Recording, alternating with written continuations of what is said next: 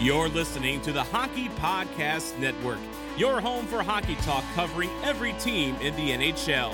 New episodes every Monday. Download at the hockey podcast network dot com or wherever you get your podcasts from.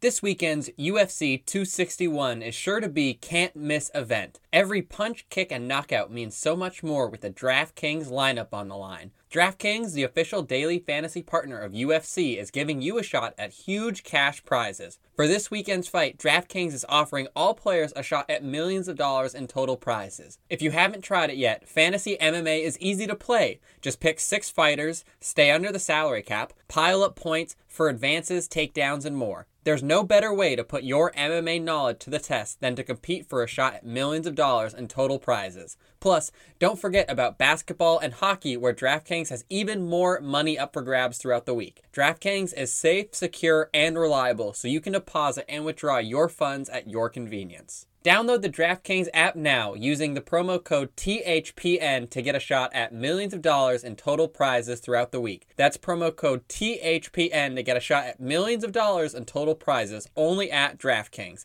Eligibility restrictions apply. Dra- see DraftKings dot com for details. Shoot, score!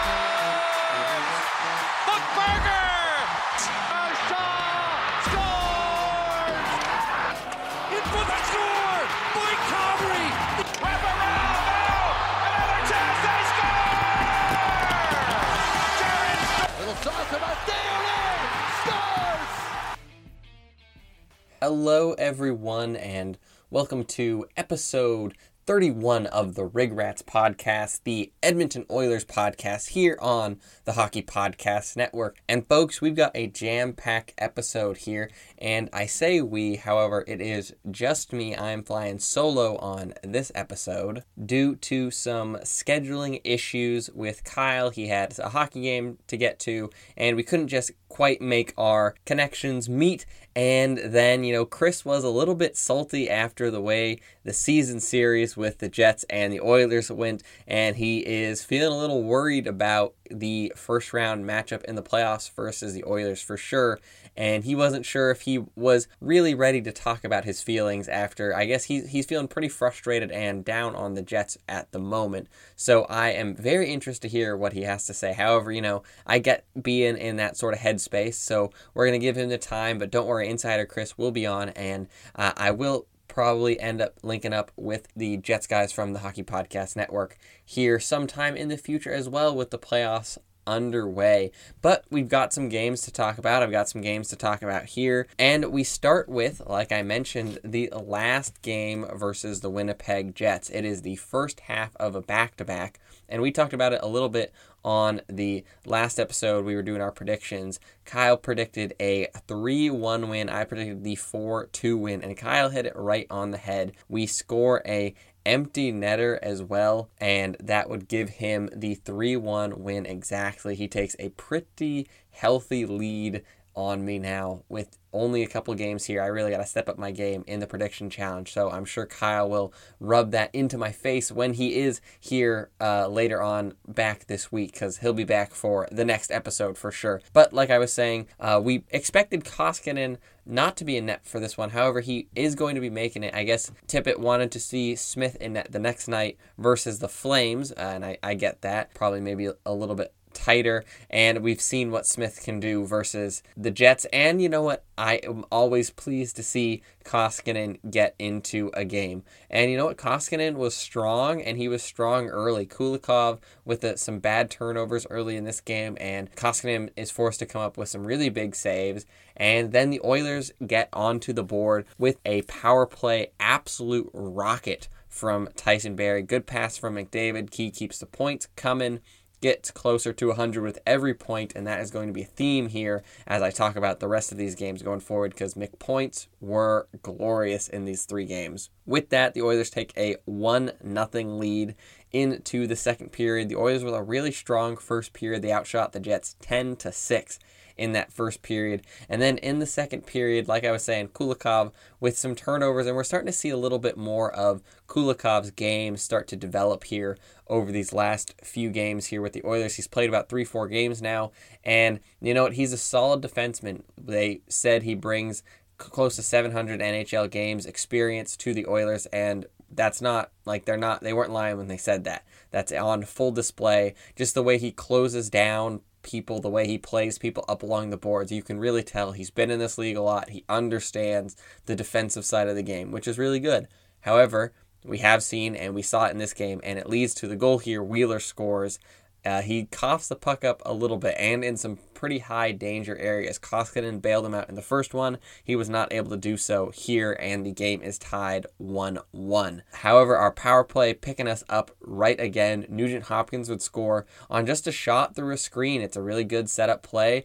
Barrie picks up a point. McDavid picks up a secondary point. He picks up his second point of the night. And the Oilers take a two one lead going into the third period. Now we've got a one-goal game with the Jets. The Oilers are up. They kill off the one penalty that the Jets had in the third period. It was a tight one. Really strong kill all around. Hellebuck would rob Yamamoto on a really good move. Yamamoto's done that move a couple times. He likes to cut backhand, forehand, and try and go. And man, Hellebuck looked really, really strong in this game.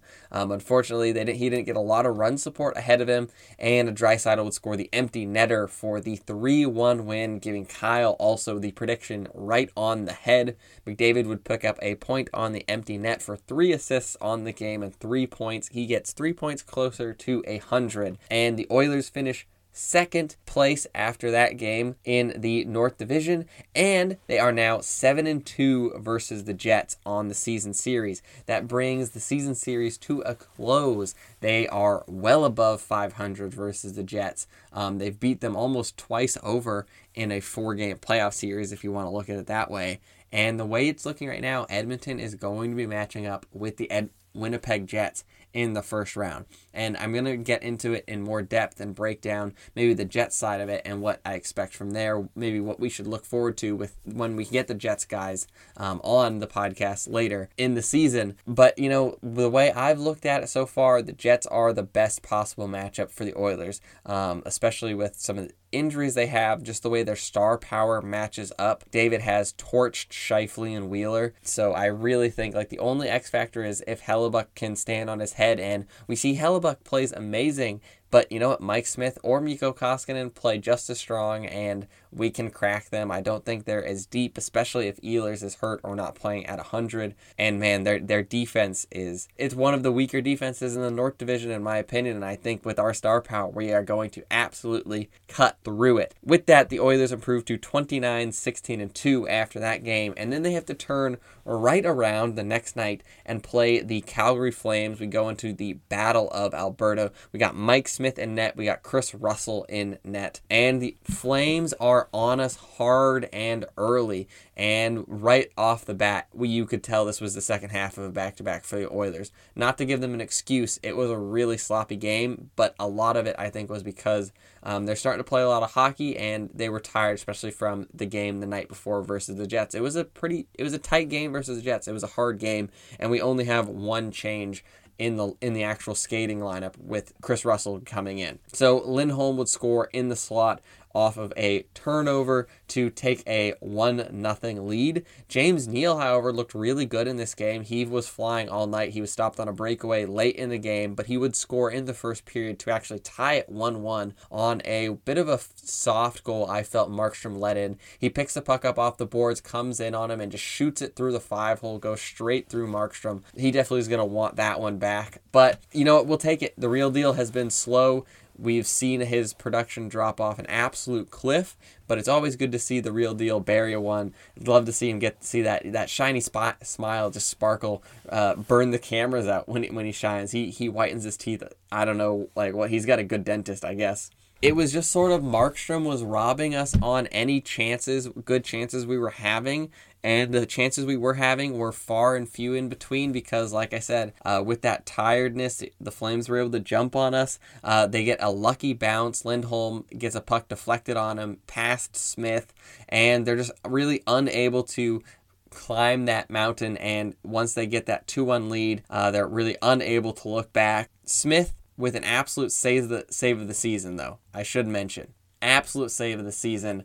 Two-on-one with Lindholm. Lindholm would have had a hat trick, and I, I don't know. I just, uh, it might just be just because he's a Flame, and it, I hate all Flames, but Lindholm, I really dislike Lindholm. So Smith with an absolute cross-crease robbery, flash in the leather. I love that he holds it up, too, for everyone to see. Like, he loves really embellishing the save, so that was really, really awesome to see. But we couldn't do it for him, and they would score again. The puck would go through Smith, a bit of softy through Smith from Lucic, and then they would clean up the rebound into it, and the game would finish three to one after that. The Oilers dropped to twenty-nine seventeen and two, but luckily the Oilers would then have a little bit of rest, a little bit of downtime, and they're able to turn it right around and play the Flames. The Flames are also fighting for their playoff lives. Like, we know for the most part we're going to make the postseason. It's really just a matter of who we're going to play first and are we going to have home ice? Whereas the Flames are fighting for their absolute lives. So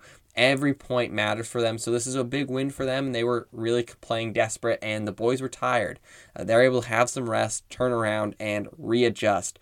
We see Mike Smith back in. We also see some major lineup changes. We see McDavid and Dreisaitl reunited after both of them being held off the score sheet. And I know, no McPoints in that game. He didn't get closer to one hundred, but we know how McDavid responds. We've seen it over the course of the season. You hold him off the score sheet for one, two games, he's going to explode. He's just a absolute monster when it comes to bounce back games. And we also see with the two of them united, we see Ryan McLeod moving up to second line center with Puljujärvi and Ryan Nugent-Hopkins on his wings. I was sad to see Puljujärvi leave McDavid's wing. I've really liked the little bit of chemistry and the way Puljujärvi plays with McDavid, the way his forechecking style works with him. Unfortunately, you know, I think it's also, that's a really good solid line, and I've really liked what I've seen from McLeod so far. He's a fast skater. He forechecks well, and I, I really think the Oilers are starting to build a little bit of an identity in sort of this really heavy, hard forechecking team, just a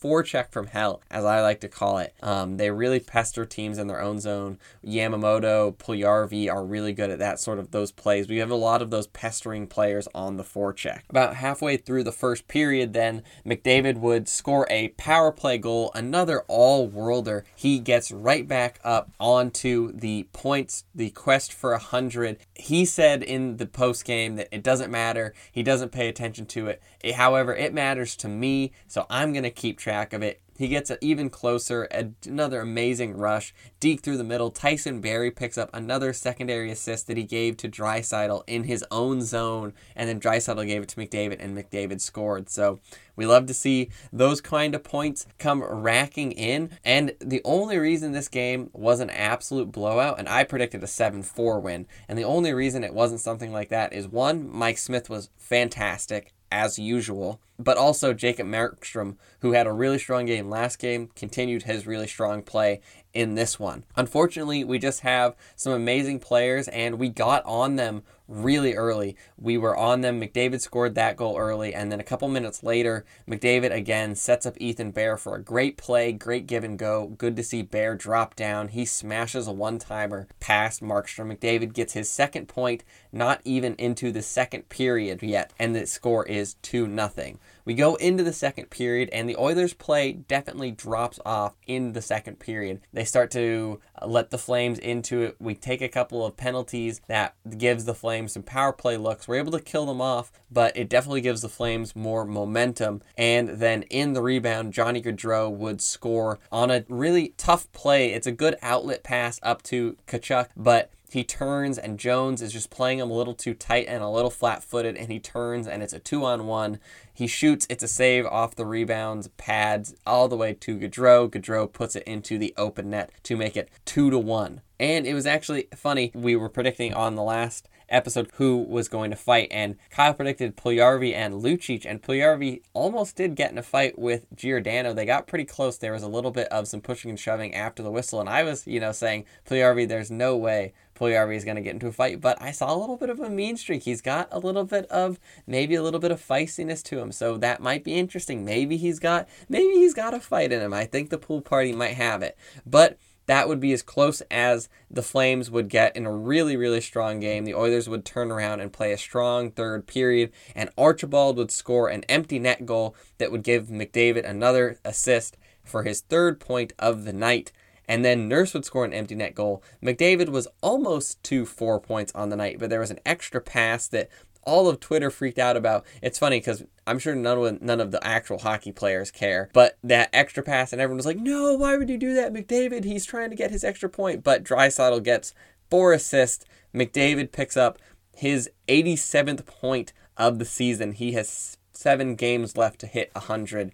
He's going to do it. He's going to do it. It's not if, it's when. He's going to hit one hundred points, and it's going to be phenomenal. It's a really strong game, a really good bounce-back game, and a devastating loss for the Flames. Like, it is such a huge blow to any playoff chances they have. This effectively eliminates them, which is just so good. That just adds a cherry on top to this win. Another big points for the Oilers, and they go to thirty seventeen and two. Um, they are holding on pretty tightly now to that second place spot as we now look at our upcoming games. We've got a few games coming up this week. Hopefully me and Kyle will get to talk about them. I, however, have been able to text Kyle, so I do have his predictions because he is obviously still trying to rack up the score for his prediction challenge. So we've got two games versus Vancouver, another set of back-to-backs. We have it on Monday, I guess, when this has come out. So if you're listening to this, the game is probably tonight.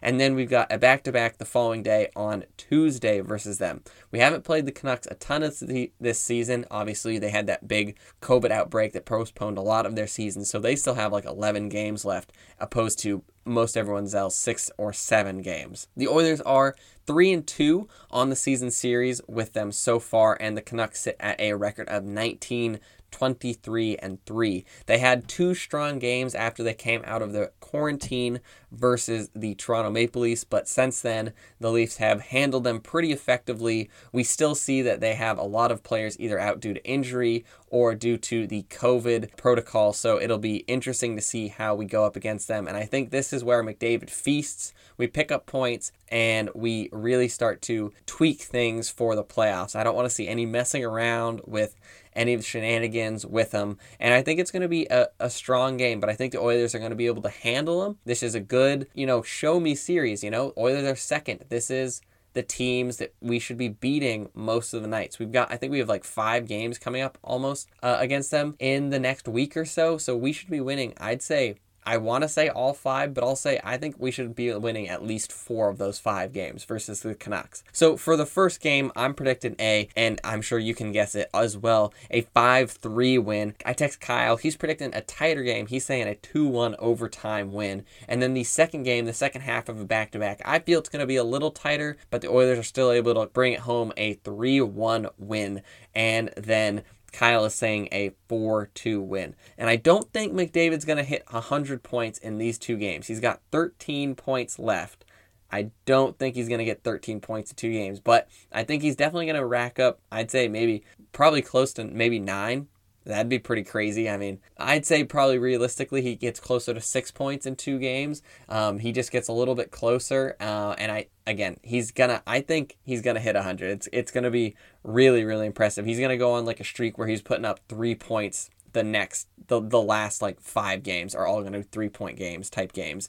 Uh, I think it's going to be really crazy to see what McDavid's going to do coming down to the wire here. So that is my predictions here. I'm going to take a quick bit of a break. Obviously, I've been rambling on here about these Oilers games, so I'm going to take a quick break, uh, send you to a Hockey Podcast ad. You can hear some of the other cool content we do here around the network. And when I come back, I will get to some N H L news and then wrap it up and get ready for the back-to-back tomorrow.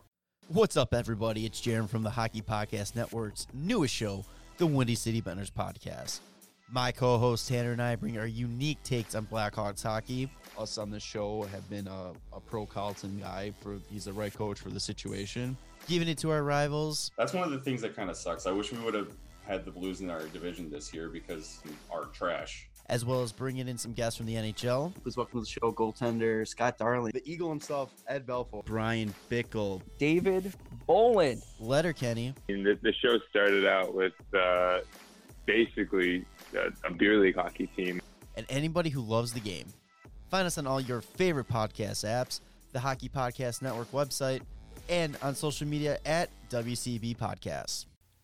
All right, and I am back. So we've got some Oilers news here. The Oilers announcing today they have made some roster moves. They have added Philip Broberg. He joins the taxi squad as he leaves his team in Europe to come and play on the Oilers. So he is going to be practicing after he gets through quarantine and all that sort of stuff. He is the eighth overall pick from the twenty nineteen draft. He is a defenseman. I'm really excited to see. We might even potentially, I don't know how long the quarantine or where he is along with all of that, but if he's joining the team or he's already joined the team and he starts skating, and we see, we maybe could see him in some games here in the final stretch. And it's always good to have just people handy like that. You never know what's going to happen down the stretch, though God forbid we have to throw in a completely green teenager, though I would like to see it. You know, he's played some European hockey, so I don't think he would be the worst possible person we could put in there.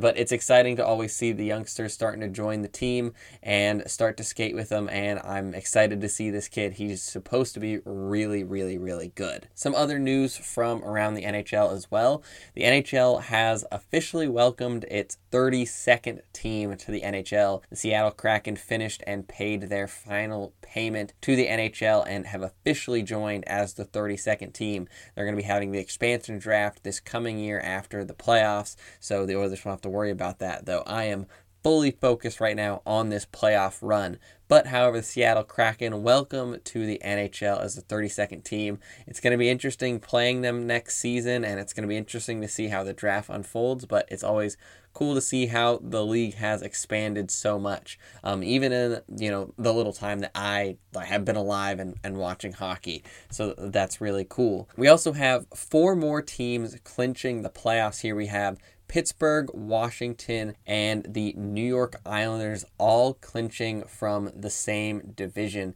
And then we have the first team from the North Division. We have the Toronto Maple Leafs also clinching. Obviously, in the North Division with the Leafs clinching, they're probably going to finish in first place, probably going to end up taking the Canadiens. That's going to be an interesting series.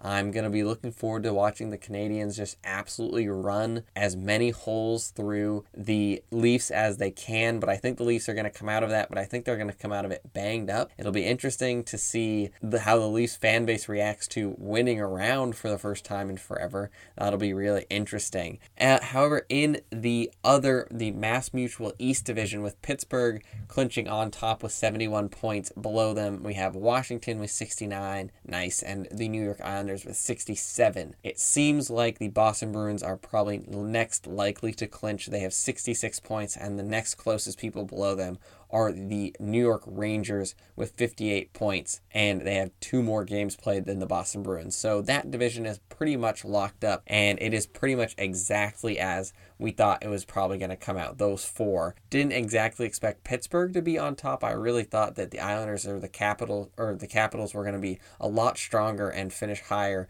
but you know, we'll see how the rest of the season shakes out, though. They have a, a lot fewer games actually than we do up in the North Division, and that is going to be an absolute division of killers as well. Whoever's coming out of that is going to be absolutely banged up, but hardened to the nail and ready for a deep playoff push around. I wouldn't want to run into any of those teams in the playoffs right now. So the playoffs are shaping up to be some pretty exciting stuff. And so now that brings us to my play of the week. Unfortunately, it is just me this time for my play of the week. Obviously, big honorable mention to Mike Smith's save in the first Battle of Alberta. Incredible, robbing Lindholm, like I was saying on that, flashing the leather, just incredible again. Mike Smith with the honorable mention. But my play of the week, however, is going to go to the newly acquired Detroit Red Wing. Jacob Vrana is going to be taking my play of the week this week for the Philip Forsberg in the